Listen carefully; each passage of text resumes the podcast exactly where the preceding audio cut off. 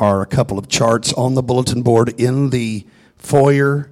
Uh, if you would please, please stop by and fill up those charts uh, by agreeing to spend time fasting, to, to spend time praying uh, during our trip. We've got two conferences lined up, and uh, it's this way. This is the way we do it. The first week, we're teaching a doctrinal conference, and the second week, we're doing leadership training. And so uh, the days are there, the days and dates are on those sign up sheets. So please take a look at that. Uh, now, the prayer list is strictly times of prayer. If you would take a time and then just commit to that over the next uh, couple of weeks, but certainly during the time, during the days that I've got marked as days of conference. Everybody understand that? I, I really want you praying during those time slots while we have a conference going on. And I do believe that it helps. It helps. I'm telling you that it's not enough for me just to preach or teach, but God's got to do something. The Holy Ghost has to do something. I, I, have I've done my best to try to, to tell young preachers, to teach young preachers, that if all you're doing is getting together a good sermon and you preach a good sermon, you're going to be preaching from the head and only reaching the head. But the head is not where real changes are made. You got to do something to get it down in your heart and preach from the heart and let the heart be changed. And the only way that's going to happen is through the power of the anointing. Hallelujah. It is the anointing that destroys the anointing of the Holy Ghost. And if we don't have anointing, we might as well not even preach. Without anointing, we're nothing more than a motivational speaker. Bring in Zig Ziglar or somebody. Some of you don't even know who he is. He is a real guy. Uh, it's not Ziggy, that's a different person altogether.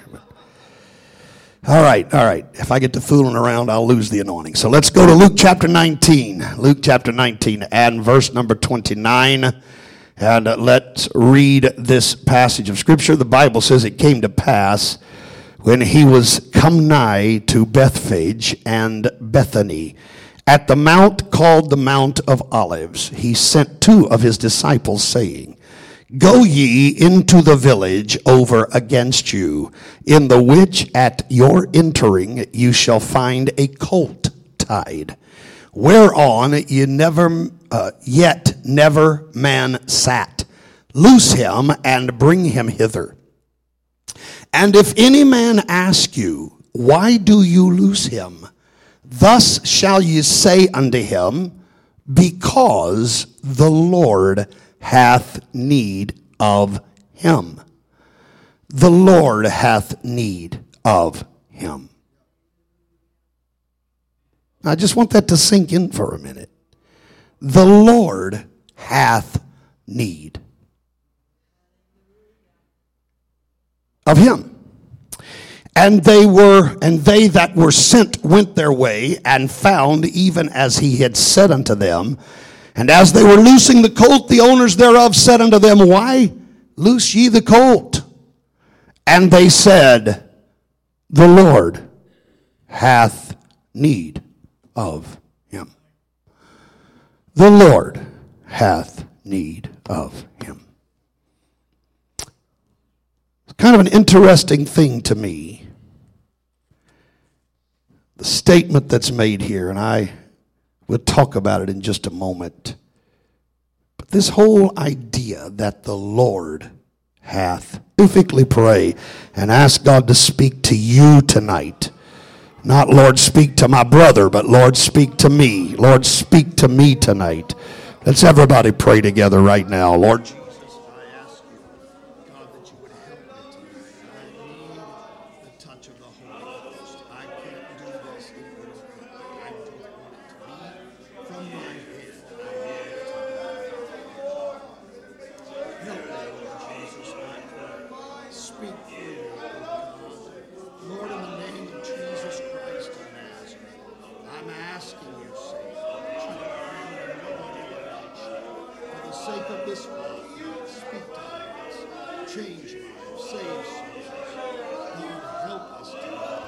We thank you, Master. We thank you, Master. We thank you, Master. Come on, let's worship him for a moment. Let's worship the Lord for a moment, everybody. Hallelujah. Hallelujah. I love you, Jesus. Come on, let's lift our voices. Let's lift our voices. Let's worship him.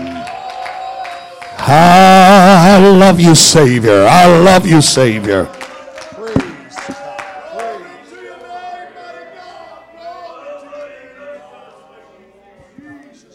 Praise God. God bless you. You may be seated tonight. Amen.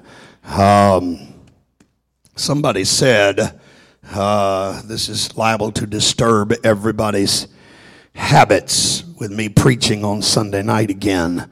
Uh, you're used to being out of here by now, and uh, I'm just getting started. So I hope you're not in a big hurry tonight. Hallelujah. Amen. When we think of the terms need and Lord, we generally think of the fact that God is the supplier of our needs. In fact, the Bible says that He is. Philippians, now here's what the Apostle Paul told us. He said, I'm going to tell you, God will supply every need that you have as long as He's got the resources to do it. Now, I'm going to tell you, God's never going to run low on the resources. He's going to do it based upon his riches and glory. And let me tell you how rich he is in glory. He's so rich in glory that he paved the streets with gold. I'm here to preach to you tonight that whatever need you have, he's still Jehovah Jireh. He is still the need supplier. He is still the one we can look to. If we're sick, he can heal us. If we're discouraged, he can uplift us. If we're bound, he can deliver us. If we're confused, he can give us answers. If we're lonely, he'll be right there beside us. Just the mention of his name and all of heaven stands at attention. And God loves to meet the needs of his people. Hallelujah. And some of us need a fresh revelation of that fact. Because we sit around and fret and worry and, and uh, pace the floor and chew our fingernails to the quick and, and uh, pull our hair and whatever else because we get so uptight and so worried about how things are going to come together. Some of us need to get a fresh revelation and hear a fresh reminder tonight that He is still the one that supplies all. He supplies all. Look, I'm glad this scripture's still up here. He didn't say, but my God can.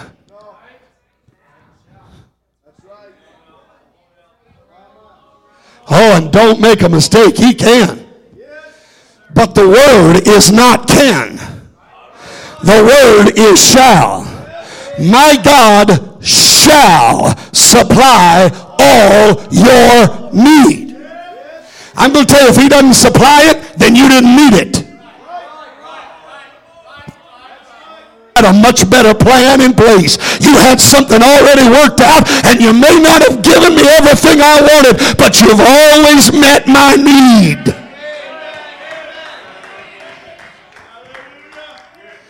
I think I heard Brother Hilton say tonight. I think I heard him talking about how God could meet our needs and, and may have, may have even quoted, may have even quoted where the psalmist said, I was old and, and uh, I was young and now I'm old and I've never seen the righteous forsaken nor his seed begging bread. I'm telling you, that's the kind of God we serve. Listen, he clothes the lilies of the field who don't add one thing to his kingdom and yet they are more beautiful than Solomon in all of his glory.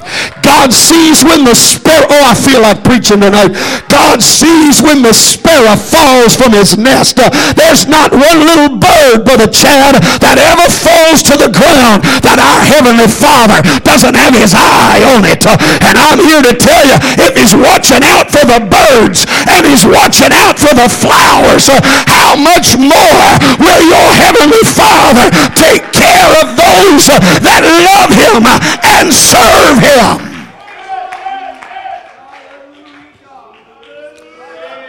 But my God shall.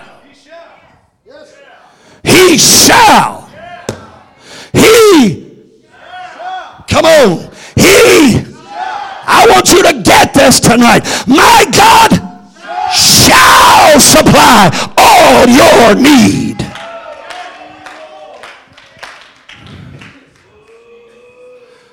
Know, the Bible says, whatsoever is not of faith is sin. Well, it just fell dead on me all of a sudden. I, I had a bunch of folks back out right there and they checked out. The minute I said, I'm just according to his riches and glory by Christ Jesus. He is indeed our Jehovah Jireh. But the fact is that when we put the words God and need together, generally, Brother Hilton, that's the only way we really look at it, is that we've got needs and God supplies them. But I, I want you to look at something here tonight that's a little different than that. Let's go back and look at our text again in Luke chapter 19 and verse 31. Here's the instructions Jesus gave to his disciples. Read for me.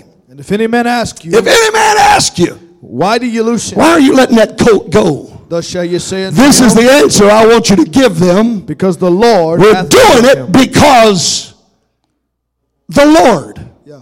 hath need of him.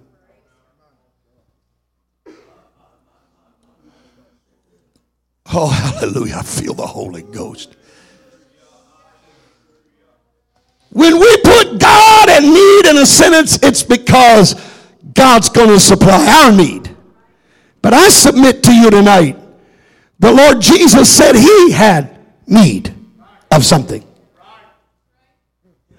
I submit to you tonight that for the will of the Holy Ghost to be accomplished, there are things God needs.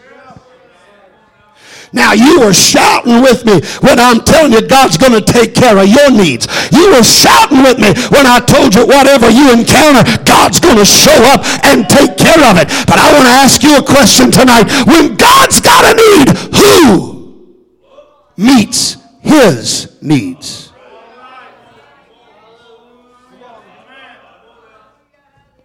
Who meets God's needs? Well, now let me talk to you. Let me talk to you. Let me preach to you here for a little. This may not be quite as exciting as God paying your rent and God healing your ingrown toenail or whatever you're dealing with next here. Let's let's go back and read these verses that I read to you as my text so you can get this picture in your mind. Luke 19 verses 29 through 34. And it came to pass, when he was come nigh to Bethphage and Bethany, at the mount called the Mount of Olives, he sent two of his disciples, saying, Go ye into the village over against you, in the which at your entering ye shall find a colt tied, whereon ne- yet never man sat. Loose him and bring him hither. Now, now Jesus sends two of his disciples into the village and and he says, I want you to go and I want you to find this young donkey. And, and he's going to be tied up when you get there, but I, I want you to let him go and I want you to bring him to me. This is a specific donkey. This is not just any. This is not the old gray mare. This is not, this, this is not, you know, that, that uh, a donkey that's been, what, what, what is it the cowboys say, that's been uh, ridden hard and put up wet. Some of you have no idea what that means, but but anyhow, there's a few here that, that get it. There- There's a few here that's read some Louis L'Amour or something. That You may have even ridden a horse or two in your lifetime, but but that, that's not what we're talking about. But he said, This is a colt whereon never yet man sat. That's the one I want. It's got to be a special one. It's got to be a specific one. I, I'm not going to use just any, but, but there's one in particular that I'm looking for, and I want you to go and loose him and bring him to me. Read. And if any man ask you, And if, if somebody stops you and asks you, why do you loose him? what, what are you doing taking his donkey? That's mine. Thus you shall say to him, This is the answer you need to give him. Because the Lord hath need of him. Not just because the Lord would like to use him for a while. Not just because the Lord has an interest in this particular donkey.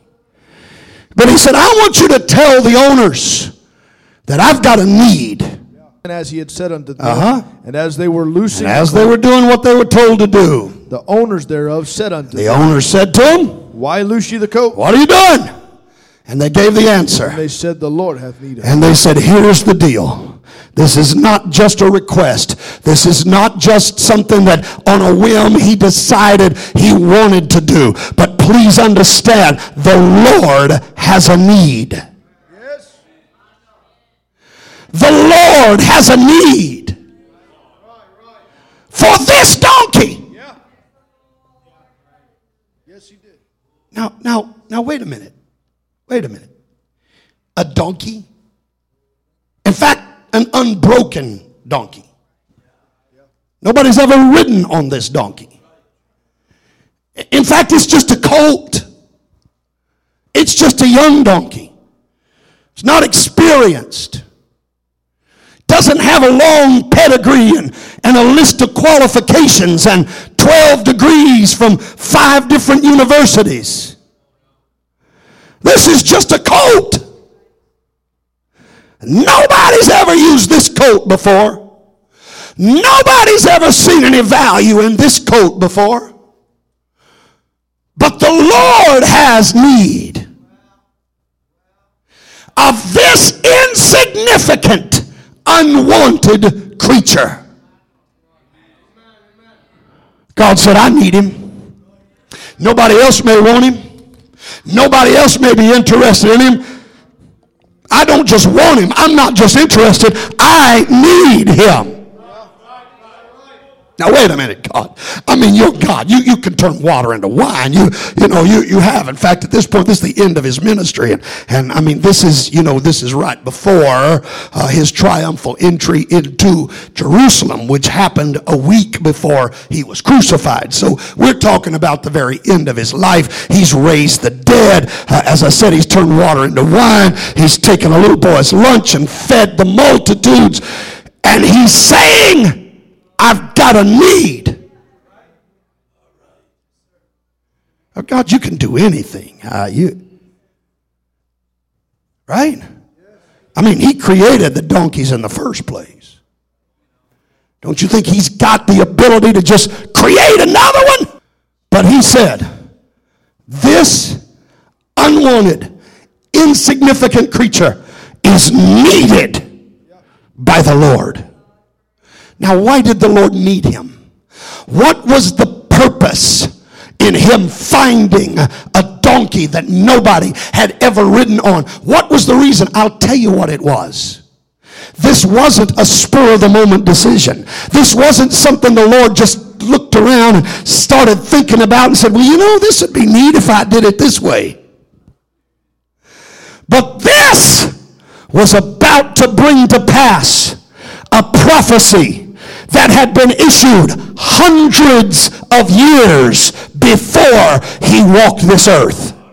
Zechariah chapter 9 and verse 9 said this Rejoice greatly. Rejoice greatly, O daughter O of Zion. daughter of Zion. Shout, Shout, O daughter O of daughter of Jerusalem, because your King, King is coming unto you. He is He's just, just. and having he has salvation, Lowly, but he's also lowly, and he's riding upon an ass, upon a upon a colt, the foal of an ass.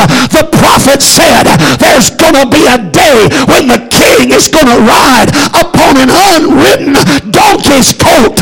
That prophecy had been made, and Jesus looked around a week before he died, and he said, There's a prophecy that's yet unfulfilled, but it's not going to be fulfilled if I just walk through the gates of Jerusalem.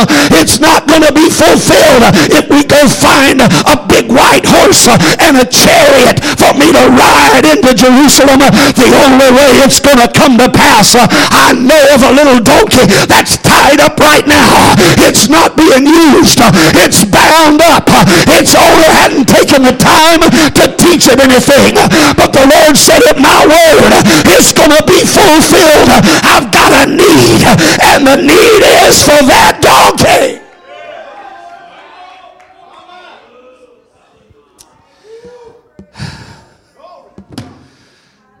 Hallelujah. I'm telling you, if one prophecy about trust anything that's in his word. If there's one prophecy that didn't get fulfilled, then how do we know which of the prophecies he's going to keep and which ones he's not? And if his word could no longer be trusted,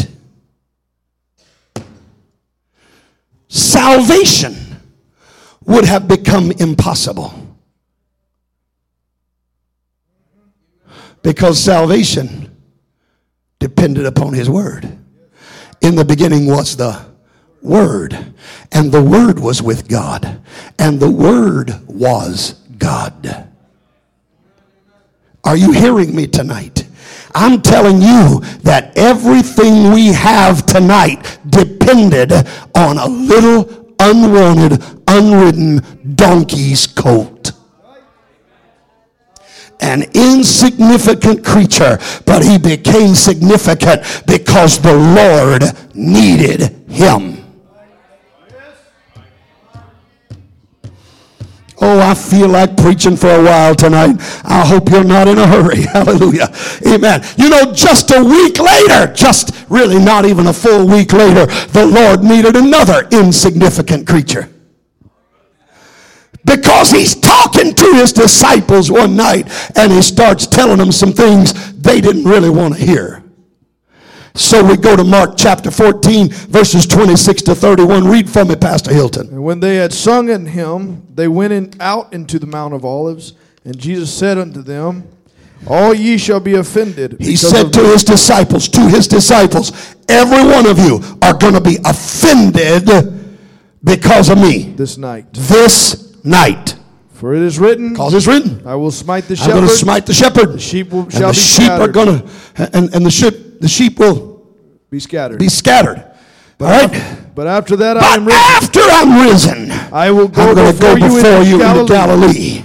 But Peter said unto But him, Peter said, Although all shall be Now look, look, look, I'm going to tell you, I- and, and this happens a lot of times. People get stuck on one thing that somebody says and they don't hear the rest of the conversation. Oh, I've had that happen so many times when I was preaching. Somebody get hung up on one little statement and they miss everything else that's said afterwards. And Jesus said, everybody here is going to be offended. And you know what happened? Sound like they had snowflakes before we knew what they were. Peter's already offended. He is. And Peter said unto him, even though everybody else gets offended, I'm not going to get offended. Like the man that came in my office one day and he was, boy, he was giving me what for. And I said, I said, my brother, you've got a bad attitude. He said, I don't have a bad attitude. Okay. Maybe by your definition, but my definition, that's bad. All right. Peter said, I'm not going to get offended. Rest of them might get offended, but I'm not getting offended. Yeah. And so Jesus just kept talking. Jesus said unto him, Jesus said unto him, Verily I say unto thee, Truly I tell you, Simon Peter, that this day, this day, even in this even night, in this night, before the cock before the rooster crows twice. Thou shalt deny me You're going to deny me three times. This very night, Peter. This very night. You know, the rooster crows about sunup. So he's saying, You're not even going to make it till sunup in the morning. You're telling me you're not going to be offended? And I'm telling you, you're going to be so offended that before the sun even comes up tomorrow, you're going to deny me three times. Peter said it's not going to happen. And I'm going to tell you, if it didn't happen, then Jesus' reputation would have been ruined. Says what Peter's not understanding. Jesus just said, You're going to be offended. And if Jesus missed it, then his reputation is destroyed. If his reputation was, you know what would happen if Jesus had missed it that night? Jesus would have by the he's a false prophet. I'm talking about even in our own ranks. Sometimes people don't like to hear that. But that is what the Bible says. If they miss it on just one point, they are a false prophet. And so if Jesus had said, You're going to be offended tonight, and they didn't get offended, he would have been a false prophet. But Jesus made it specific, not just that you're going to be offended. He said, You're going to deny me. And he said, You're going to deny me before a certain thing happens. This denial is going to take place before the rooster crows twice.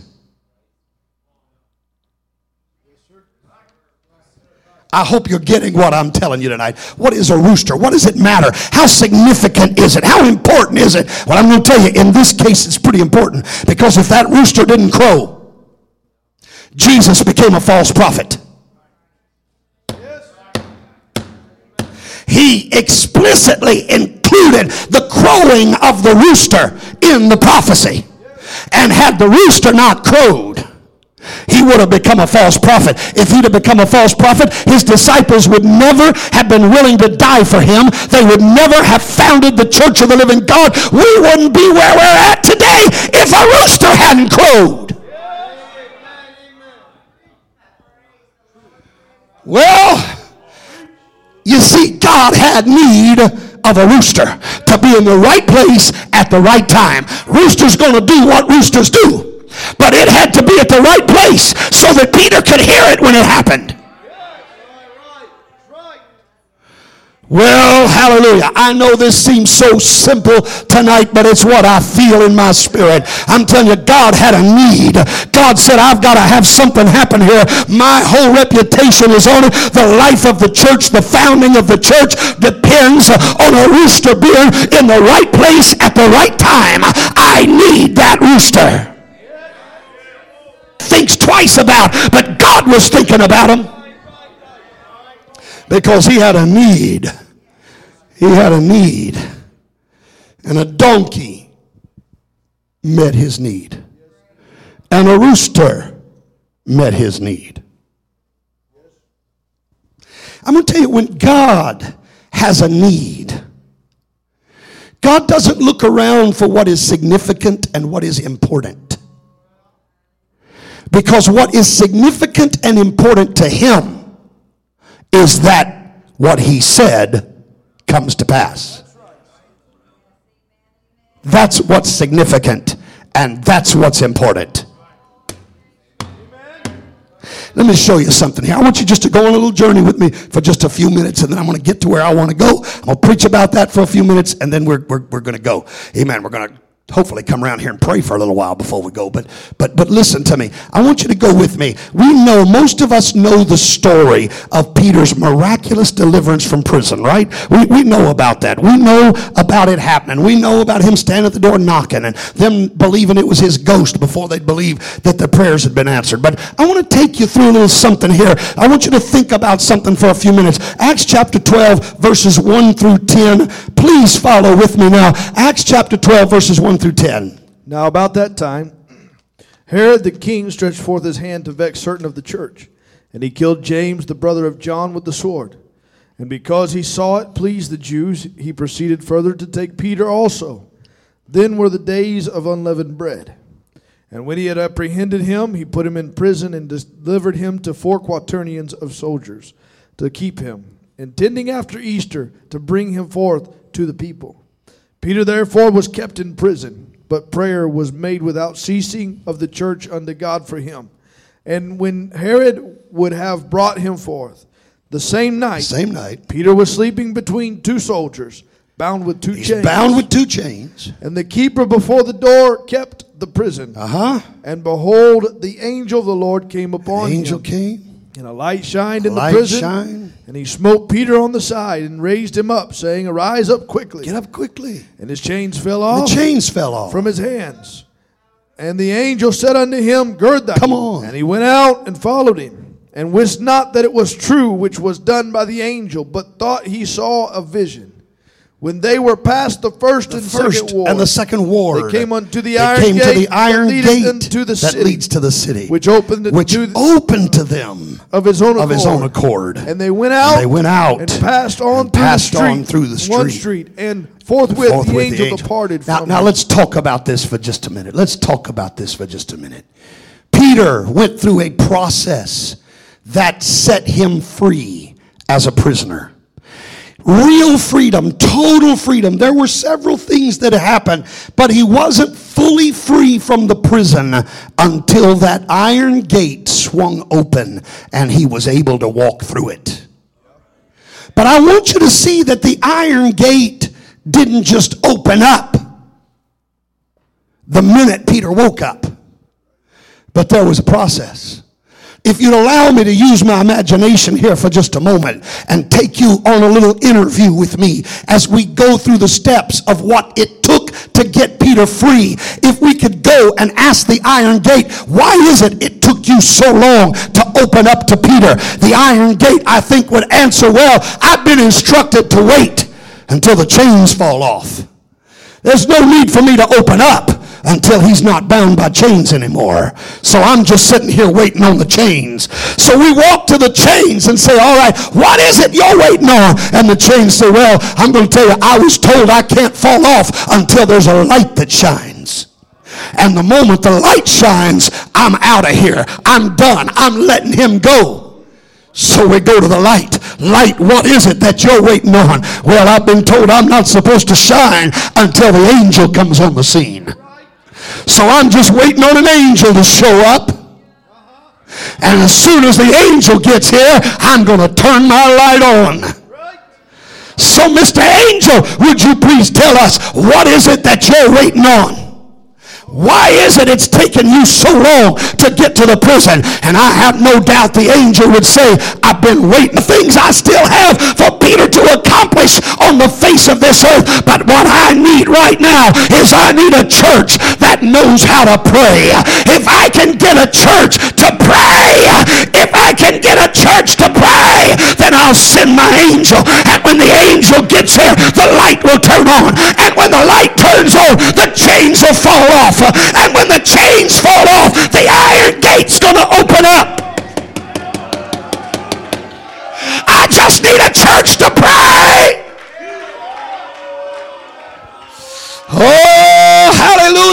I'm preaching to us tonight, New Life. I'm telling you, amen, there is indeed a revival that's in the air. I've said it over and over and over. I've told you, I believe we've got an opportunity in front of us right now like we've never had before. But I'm going to tell you, God has a need tonight. God is waiting on some folks tonight. All right, all right, I'm losing some of you. I'm going to tell you, if we're going to see what God wants us to see, he, you got to understand the Lord has need of you. Quit talking about how insignificant you are. Quit talking about how unimportant you are. Quit letting the devil lie to you, saying you're nobody and you're nothing. I'm telling you, you've got a role to play in this revival. You've got a reason for being here. You've got a purpose God put upon your life, and the Lord's got a need tonight, but he's looking around saying, Who's going to meet my need? I've been there when they needed me. I've answered when they've cried out to me. I've always heard them when they've asked of me, but I've got a need tonight.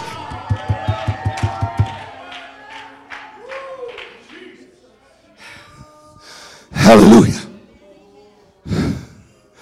Hallelujah. The Lord needed a donkey. Needs.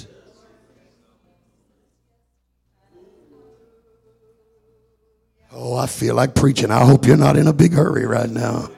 I sure feel like preaching for a little while yet. Hallelujah. I'm telling you, everything that this church needs to go forward, we're not waiting on somebody else to get here. We're not waiting on some other person to pray through. We're not waiting on some other member to come join up. I'm telling you, everything we need to get to the next step is right here on these pews tonight.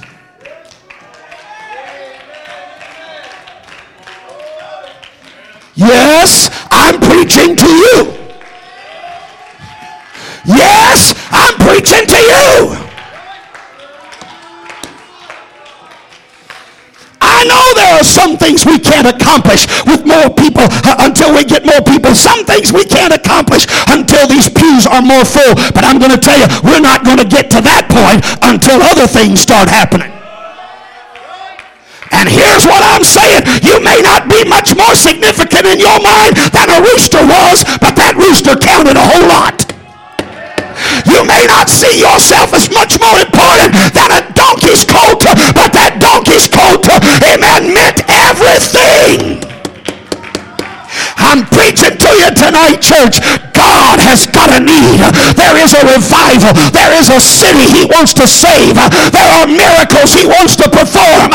There are things he wants to do. And we're sitting around waiting for somebody else to show up to do it.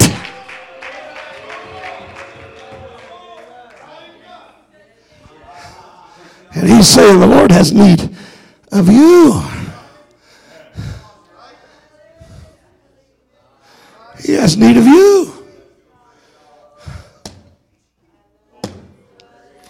Well,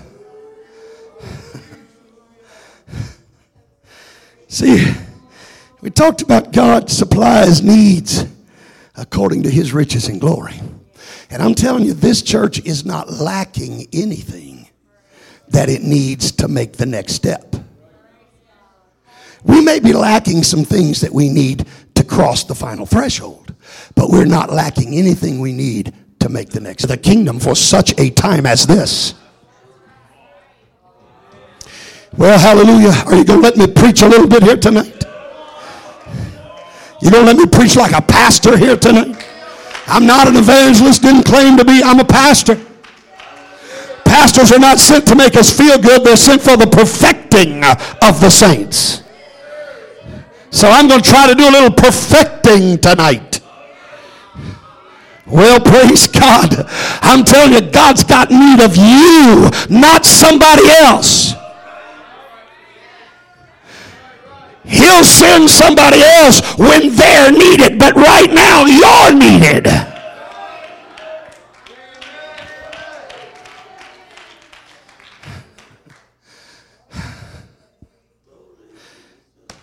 While I was in California uh, last week, got to spend a little time with a man uh, who is in the process of trying to start a church and do a work, and and he's he's the time I got to spend with him, I really enjoyed, really appreciated his spirit, really liked what I saw and heard. He got to talking to me about the people that he has, the people God's given him, and and he, he was telling me, he said, I've really struggled. I've really struggled with them giving the way they ought to give. They just haven't, hadn't really got a hold of the blessing of giving financially. And he said, I had this great idea. He said, I, I went to the computer and he said, I designed this pie chart. Everybody knows what a pie chart is. You ever seen those pie charts? And you know, they're a round circle and they got little slivers in them, you know, and each sliver's a different color and each color represents something in particular. And so he said, I designed this pie chart. And he said the pie chart looked really unusual because there was only one little slice in the rest of the pie. And it was very, very minuscule, very small little slice. And he said that was the only thing that was a different color, and the rest of the circle was all one solid color. And he said, I, I got up, is what I and my family are giving. I said, Did it work? He smiled and said, Nope. You want to know why it didn't work? I'm going to tell you why it didn't work. It didn't work because people grow content that as long as the job's being done, there's no need for them to step up to the plate. If somebody else is going to do it for them, they're going to let them do it for them. You agree with that? Isn't that human nature? That, that's human nature, right? If somebody else will do it, then we're going to sit back and let somebody else do it. Right? Right? Right? I'm still waiting on some of you to get on board with that. But it's the truth. We may not want to admit it, but it's the truth. It's like I, I, we had I had some relatives visiting one time many many years ago, and and uh, uh, my I don't remember if it was my wife or myself. One of us had walked up to the table there and went to get their glass to refill it with a drink, and and uh, I said, or my wife, whoever it was, said. I don't remember who it was talking to them. I just remember their response said, said let, let, us, let us get your refill there. And so they, here's what they did. They, they picked up their glass and said, oh no, I'll get it handing the glass to us. Oh, no, I'll get it. yeah, right. I can see you're wanting to get it. I wasn't offended by it. I thought it was funny, but, but I'm just telling you, that's human nature. We say with our lips, I'll do it. But if somebody else is willing, we're just going to sit back down and let them do it. Can I tell you something, church? I don't think that it's an accident that we find ourselves where we are right now. I don't think that it's an accident that all of a sudden I don't have a youth pastor here anymore and, and I don't have somebody that's going to help and, and fill in and do things. I'm going to tell you, I don't think that's an accident. I think what we've got here is a classic case of folks saying, well, as long as he's going to do it, as long as someone else is going to do it, I don't need to step up. But God has put us in a place right now that if we really want revival, there's nobody else to do what you need to be doing.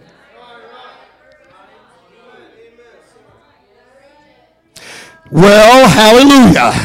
I'm going to tell you, it's time to get your eyes off of your problem. What I've been preaching to you for weeks now. Get them on the kingdom of God and say, you know what? There's a place for me. There's a job for me. There's something I can do.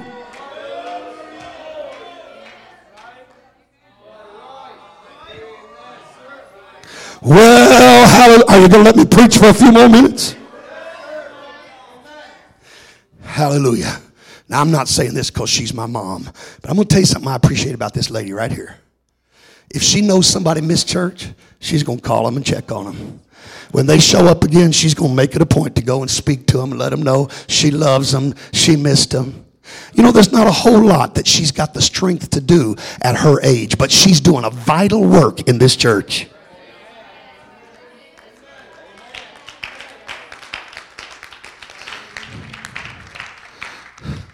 Now, why is it that um, a lady of 39 plus has to fill a job when we've got young people full of energy and strength? We've got couples here. I know you're busy, but I'm going to tell you, it's busy people that get things done. It's busy people that get a work done.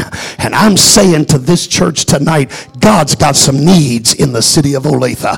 God's got some things that have got to be done. You don't have time to just sit around and do nothing. You don't have time. There's too much to be done. The longer you wait and do nothing at all, the more everybody else that is trying to do it has to carry your load for you. I'm preaching tonight. The Lord has a need, and who's going to meet it?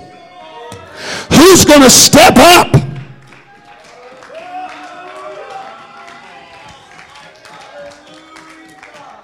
Well, hallelujah. Amen. Amen. When I had when I had preachers here before we put them out there into the work of God, but pre-service prayer, I could count on them. I depended on them. Get out there and get things moving. Get the Holy Ghost stirring before we ever get to service. Before church ever starts, I depended on them.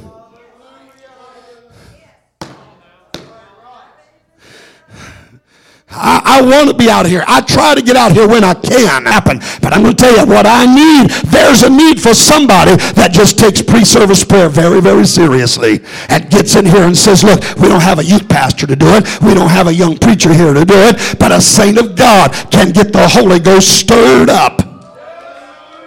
I can pray some fire down, Brother Chad. I can get in there and get a hold of God. And if I do, I'm playing a very important role.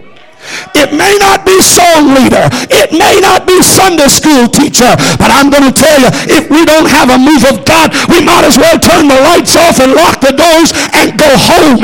I'm not interested in having a social club where we get together and have a little fun once in a while. That's a nice little benefit. But this is a church and we got to have a move of God.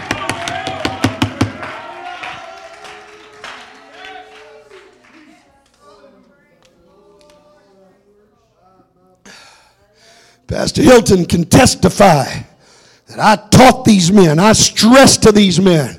If you're sitting on that platform, you better be an example. And even if you're not in the, on the platform, you better be an example. If I'm preaching, you better be behind me.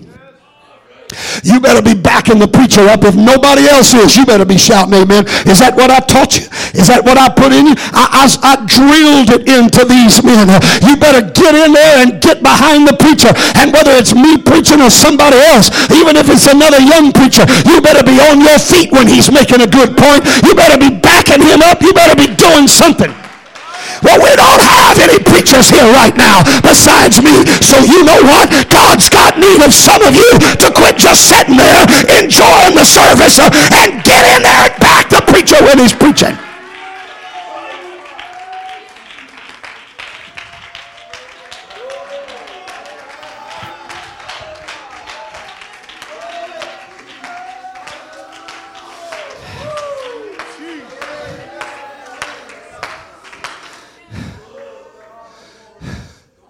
You've had just a handful of folks that have carried the majority of the load.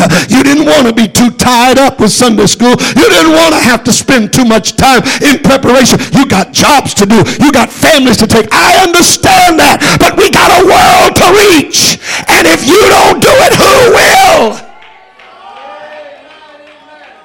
If we're going to see revival, how are we going to see it? We're not going to see it because we got a bunch of pew warmers. We're only going to see it if we've got some active uh, warriors uh, on this battlefield uh, who are saying, I understand. I recognize I may not be much more important than a rooster, but that rooster sure played a vital role.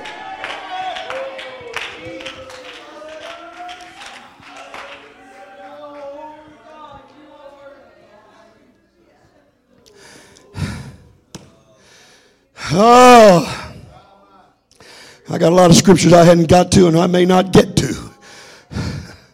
Hallelujah. Praise God. Praise God. I've been preaching prayer, been preaching prayer, preaching prayer, preaching prayer. Thank God there are some that are doing something to kind of spice up the prayer life. You're, you're doing something to, to get in there and pray a little bit more. But I'm worried about the rest of you that hear it week after week after week after week and there's no change. You're not praying anymore right now than you were months ago when I started preaching on prayer. Your prayer life is just the same as it always was. Look, I'm not here to beat you over the head. I'm just telling you God has a need tonight. He's been faithful to you. He's always met your needs. And he's promised he's going to keep meeting your needs. But he's got a need right now. He needs some folks uh, to really understand uh, and put their shoulder to the plow and do something about where we're at right now.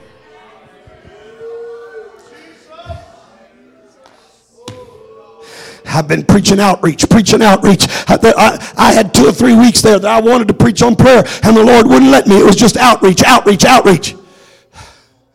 And thank God, there's a few that get it. But there's a whole lot that's not doing any more right now than you were before all of that. You hadn't invited one extra person. You hadn't had out waiting on everybody else to do it. You got to get on board. You got to get on board. You've got to get on board. Well, praise God. Praise God.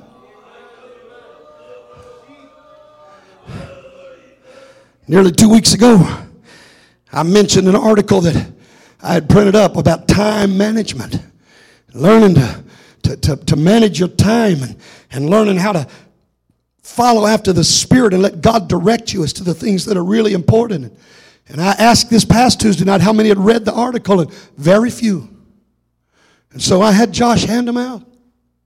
That's been almost a week. How many of you read the article?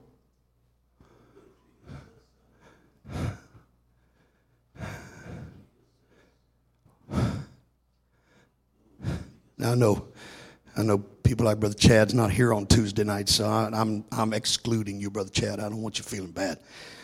But I'm going to ask the rest of you, why not? It doesn't take that long.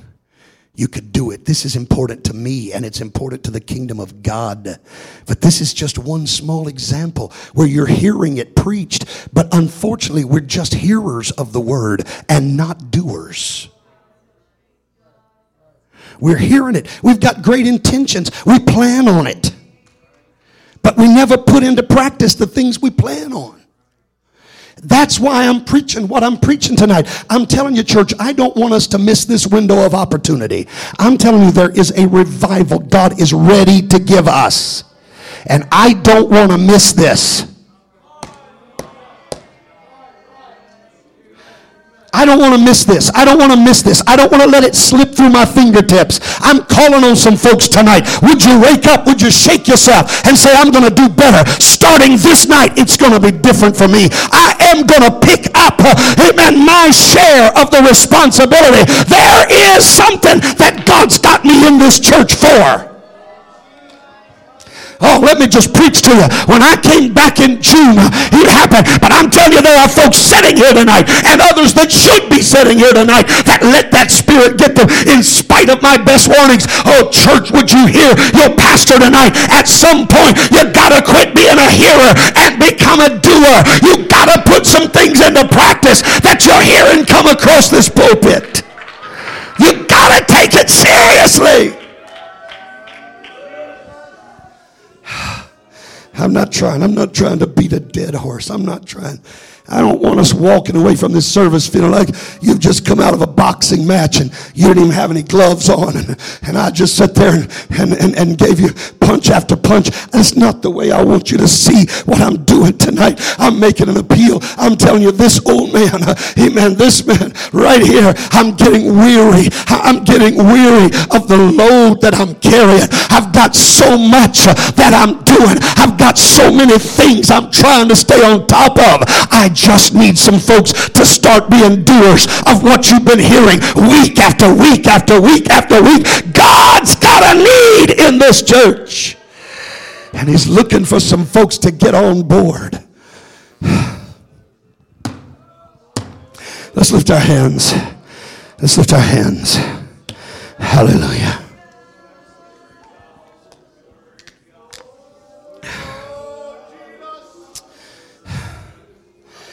I got a lot of notes. I've got a lot of notes. I'm not going to try to hit those notes, but I'm going to tell you when I feel like God spoke to me about this message, there were three words that I feel like He also spoke to me, and I made note of those three words. And so I, I, I had a lot of scripture. I was going to try to come along and confirm these things. I'm not going to try to take the time. I've preached too long already tonight, but but I, I do I, I do feel like I would be remiss and that I would be failing the Lord if I don't give you the three words that He put on my heart. There's three things God well, really beyond 22 years, in the last 34 years that I've been pastoring, I don't know how many times I've said it. And I say it when I go to Africa, I say it wherever I am. But it's amazing to me that folks can be on time for their job, but they can't be on time for church. I, I, look, you may not interpret it this way, but I truly interpret it as the job is more important than the church. That's the way I see it because you're more faithful to that job. You don't just skip work. You don't just show up or fail to show up one day and don't tell anybody where you're at. Don't let anybody know. You're just gone. You don't do that on the job. I don't think that you just text your boss and say, I will be gone on such and such a day. Oh, it's getting real quiet now.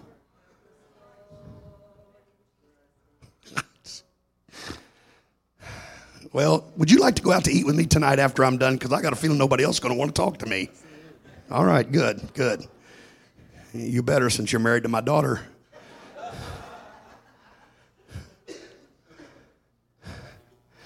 I'm, I'm telling you the truth, saints of God.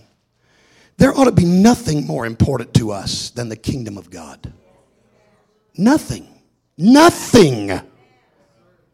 I've said it before the children of Israel were instructed to set up their tents around the tabernacle.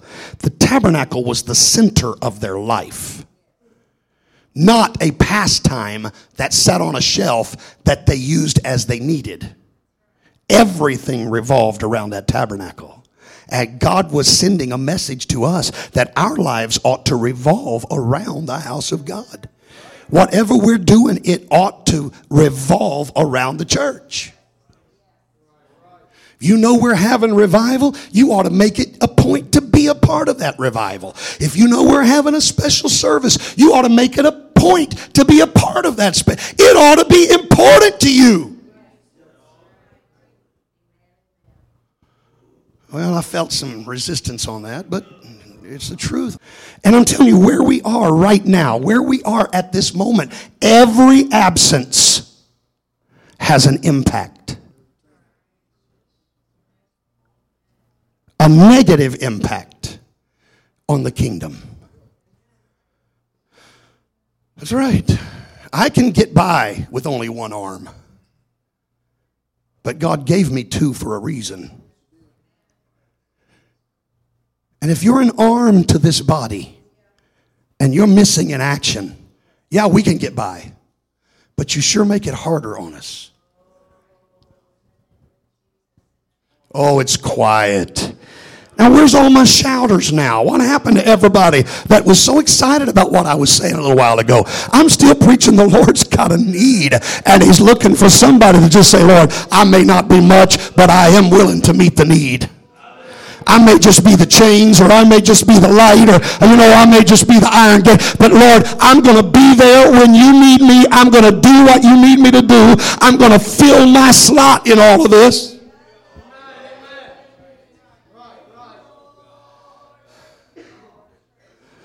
Oh, Jesus. So, our time, our time, that's one of the words God put oh my heart, our time. God needs our time, especially right now. Especially right now, He needs our time. Let me say to some of you men, I, I, I, just want to tell you this. I want to say this to you. You know, we, we were trying to teach our young men uh, etiquette and, and manners, and we're still going to continue on with that course. And, and, and, and Brother Josh has volunteered to step in and teach whatever lessons I need him to teach, and I appreciate that. And I'm going to take him up on it. I'm going to teach some of the lessons as I can, as I'm available. It's just one more thing I'm having to add to my plate uh, among everything else, but I'll do it. But I'm going to tell you, some of you men, there are things that you could teach some of these young guys that they really need to learn. They need to learn how to change the oil in their car, they need to learn how to change a tire. I'm telling you, some of them don't have dads to teach on what they become. Well, hallelujah. You don't have to be a talented singer or musician to be used in the kingdom of God.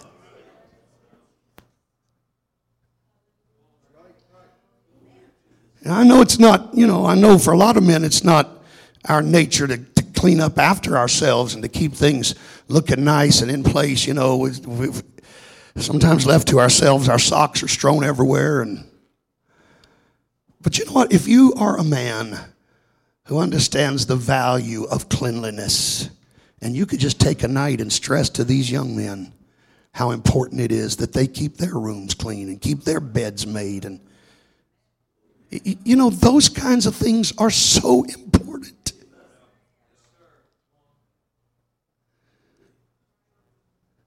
We live in a world. Look, look. I'm to tell you. There's something refreshing. Believe it or not, that, that about going to Africa. There's something refreshing there. That when I walk down the streets, and my wife can testify, you're just walking down the street. You're to see person after person, not businessmen, just average people in a jacket and a tie.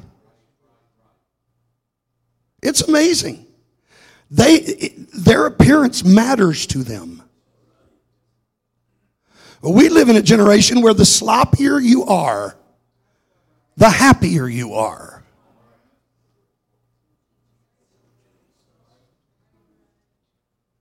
Well, and unfortunately, it's kind of spreading beyond just our young men.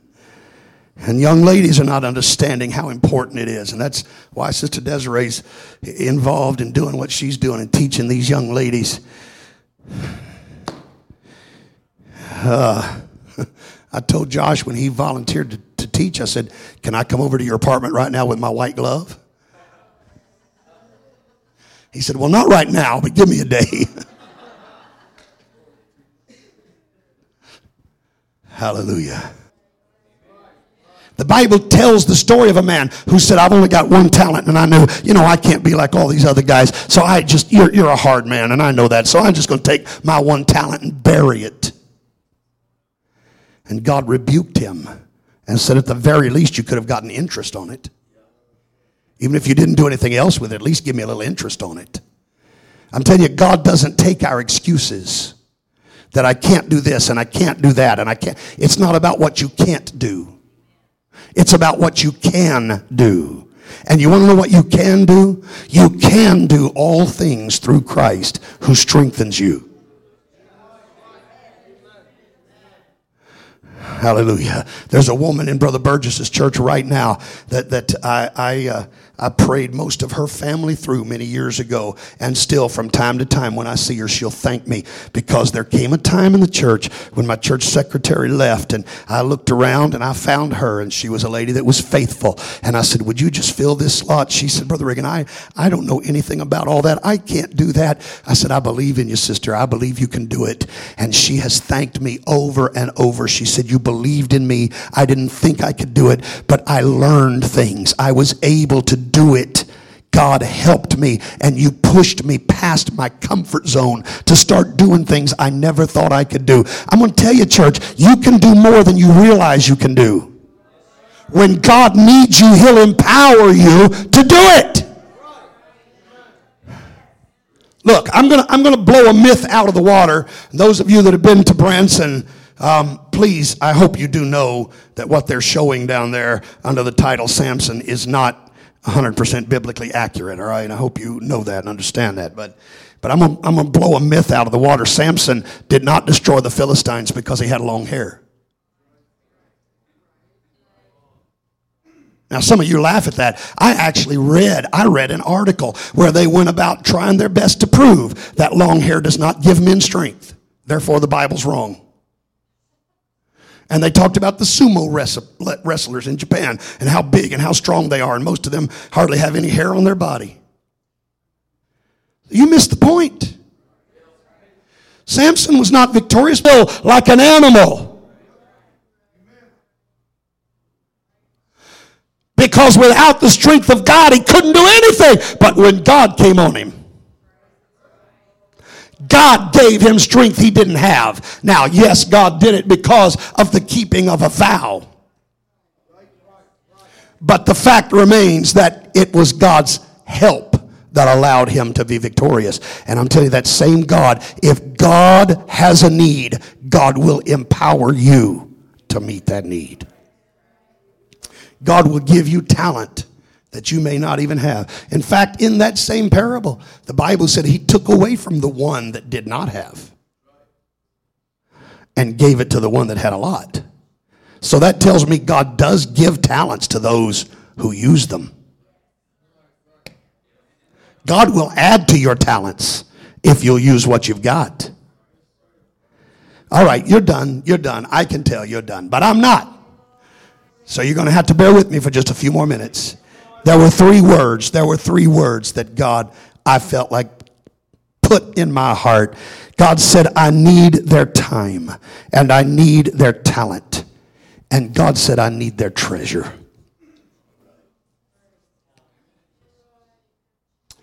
I know, I know. It's a, it's it's almost anathema for a preacher to deal with money, and yet I said one night. Many of you were not here that night. It was a bad weather night, and and the crowd was way down, and and many of you were not here.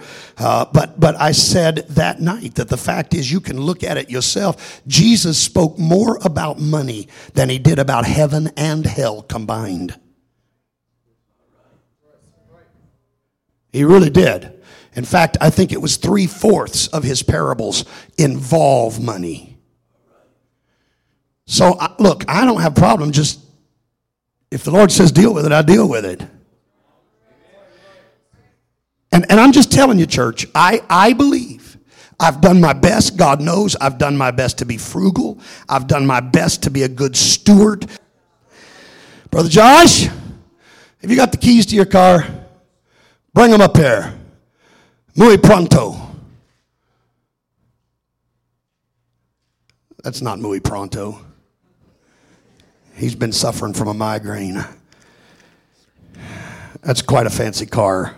He has taken me to the airport a couple times in it. Hadn't let me drive it yet, but he has taken me to the airport and no, I don't want to drive it. I'm scared to death of the thing. I'm afraid it's going I'm going to tell it to turn right and it's going to turn left. It's got a mind of its own.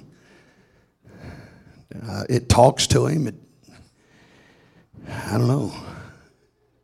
And hearing him brag, I'm, I'm worried he's going to propose to it. I'm, I'm, I'm concerned, but. It's not a Tesla. it's quite the car. It really is. It's quite the car. And I do appreciate what Josh does. Josh, I, I count on him a lot. I, in fact, sometimes I feel like I count on him too much not being a preacher, I feel like I, I sometimes put too much of a load on him, but I know he's available. My old pastor used to always tell us you want to get something done, you find somebody busy. It's just the way it is. You say, well, somebody's busy is going to get burned out. I understand. But somebody that's not busy is not busy because they don't want to be busy. And so, usually asking them to do it, it's just not going to get done. So I just keep dumping on him. So, I appreciate all he does. So here's, I want the church to know I appreciate it so much that I'm giving you the keys to a 2018 Toyota Camry. 2018 Toyota. I'm giving him the keys to a 2018 Toyota Camry as my sign of appreciation for all you've done. Isn't that great? For this illustration. And I returned to him what was already his. But I didn't give him anything. Now, I don't have them with me, but if I were to go into my office and get the keys to my pickup truck and hand those to him, then I'd be giving him something. Now, I said all that to say, when we make out a check for our tithe, we haven't given anything to God because the tithe already belongs to God. That's already His. Now, I think we failed to, to, to turn out uh, the, the contribution statement for the 1st of March, or 1st of April, I mean, and, uh, and now here we are nearly the 1st of May. I'm pretty sure we have not done it for a couple months, but, but anyhow, we're nearly the 1st of May. You'll be getting one shortly. After I get back from Africa, you'll be getting another contribution statement. But I'm going to tell you, when you look at those statements, don't look at the tithing as what you've given. Because you haven't given that. You've returned that. That was God's already. Oh, it got quiet. It got real quiet. In fact, it got too quiet. But it's the truth. When those statements come out and you look at your tithing, you haven't given any of that to God. That was His. That already belonged to Him. And it's not until you get into the offering column that you really see what you gave to God. Your giving is what exceeds that 10%. And I would remind you, this is in the list there somewhere. I see you gave up on me, but, but Malachi chapter 3 and verse 8, this is what the Lord said. Will a man rob God? Will a man rob God? Yet you have robbed Yet me. you have robbed me. But you say wherein You say, wherein? Wherein have we robbed thee? And God said, In tithes, not just in tithes. offerings. But God said, I consider it robbery if you don't give above what's already mine. Church, I'm telling you, and, and look, I'm not saying this to pat myself on the back, zero dollars out of this church. Am I telling the truth, Sister Becca? Entire months. Because the mortgage has got to be paid and the light bill's got to be paid. And light bills can run three, four, five, six hundred dollars because they are commercial rates. Sometimes a thousand dollars because it's a commercial rate. A mortgage of thirty-three or thirty-four hundred dollars. There are so many bills that have to be paid. And when we give God twenty dollars in a month, I'm thankful you're giving twenty dollars. Don't misunderstand me. But I want you to understand the need is much bigger than that. Now, I'm not complaining. God takes care of us. God takes care of us. God opens doors and I get to go off and preach. And I'm not doing that strictly for money, but, but men pay me and I'm thankful. And that's what my wife and I live on most of the time. So that we can take everything that we should be getting and put it back in the church to pay the bills. I'm not complaining, but I'm saying this. I know some of you are giving sacrificially. There are people in this church that are giving 10% above their tithing. But there are some that are giving less than 1% above their tithing. I know things are tight, but you want to know how to get out of that tightness? You give your way out. You give your way out. You can't outgive God. You cannot outgive God. I'm t- I've taken my last dollar and given it to God and watched God turn around and give me four and five and ten times what I gave to Him. I've watched Him do it over and over and over again. Well, hallelujah. So that's why I'm not complaining, church. I'm excited about him coming, but I remember him coming one time before, and he said God had shown him it was like a rubber band that we would be pushing towards revival, and all of a sudden that rubber band would just pull us right back down. Anybody else remember him saying that? He, he talked about that's what happens here. Well, I'm going to tell you, I'm, I'm ready for us just to snap that band in half and go on through the revival. Well, I'm glad about five of you feel the same way. Maybe I've just been preaching too long and you're ready to get on to the restaurant. But I'm just telling you, church, I believe we can do it. I believe it's here. I believe we've got enough talent. I believe we've got enough time. I believe we've got enough treasure. We can go forward. We don't have to live under frustration. We don't have to live, amen, under this kind of bondage. We don't have to do it this way. We can have victory. We can have freedom. But if it's going to happen, it's going to be because you got on board. Everybody started pulling their own weight. Everybody started doing what God has asked them to do. We can't all do the same thing. We can't all be singers. We can't all be Sunday school teachers. But there are more of us that can than haven't. And that's what this message is all about. Sister Becca, come. I'm going to quit tonight. I, I, I feel in my heart tonight. God wants this church to know there is an open door before us. But if we're going to walk through it, we all need to pull together and not have a pie chart, whatever it is. If it's a Sunday school pie chart, it shouldn't just have the name Chad Johnson on that little sliver. Or Rhonda Riggin.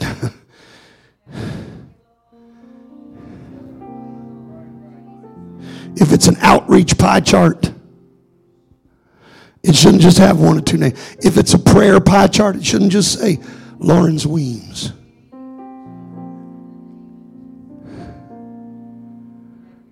And then this one little sliver here is everybody else put together. I'm telling you, God wants us each carrying our load, doing our part. God has need of you tonight. He has need of you tonight. We will again find ourselves in the place that God described in the book of Ezekiel. I think it's the very last scripture on the on the sheet there. Ezekiel 22 and verse 30. And I sought for a man among them. The Lord told Ezekiel, I sought for a man among them that should make up the hedge. That would make up the hedge. Stand in the gap. Stand in the gap. For me for the land. For me for the land. That I should not destroy. That I should not destroy it. But I found none. But I had a need. I had a need. Now, I don't know why God sets it this way. In fact, if you want to go back and read Ezekiel 22, you'll find out that God's talking about he was ready to destroy Israel. God was angry. God was ready to bring judgment. God was ready. But God said, Before I did, I just wanted to look around. I, I need a man that'll stand in the gap and make up the hedge. I don't know why God chooses to use men, why God chooses to use women. I don't know why God doesn't just do things miraculously from heaven in every situation, but I do know there are some things that God has chosen to leave in the hands of his creation. And he said, I really didn't want to destroy them. But I needed somebody. I looked, I sought, I tried. But in the end, I found none. God said, I had a need. And in spite of the fact that I've met needs and met needs and met needs, when I had a need, There was nobody. There was nobody willing to meet my need. With all of my heart, that God has looked down upon this assembly and He said, I'm looking for a man. I'm looking for a woman. I'm looking for a young person. I'm looking for somebody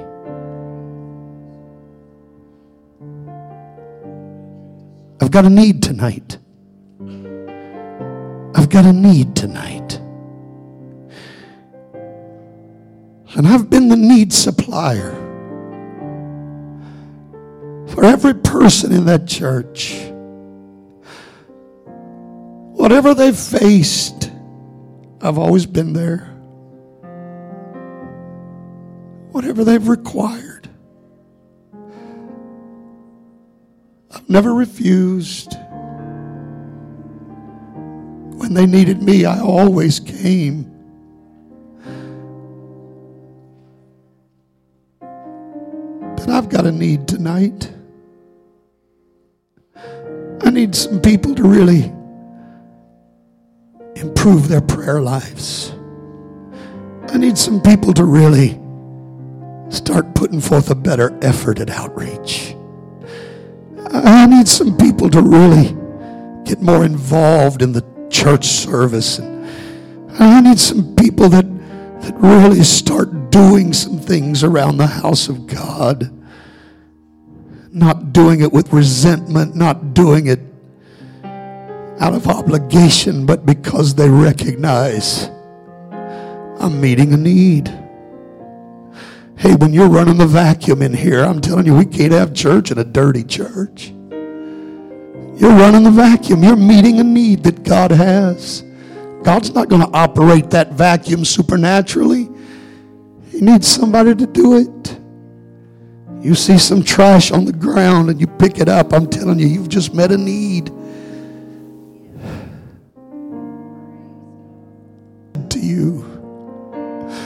But in order for me to do it, I've got some things I need. And only you can meet those needs. I'm searching for a man tonight. I'm searching for a woman tonight. I'm searching for a young person tonight. Is there somebody? Is there anybody that would come and kneel in these altars and just say, God, here am I. Send me. Here am I, God. Here am I, God. Send me.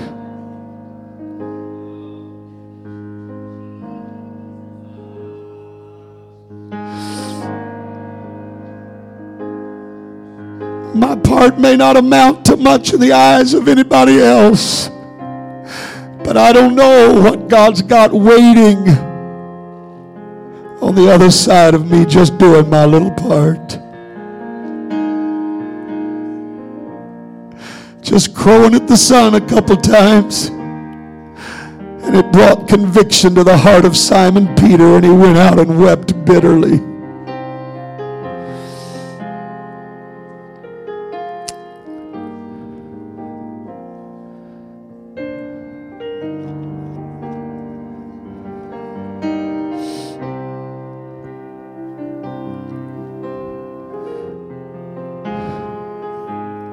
Just a little donkey. It's never been ridden, never done anything before.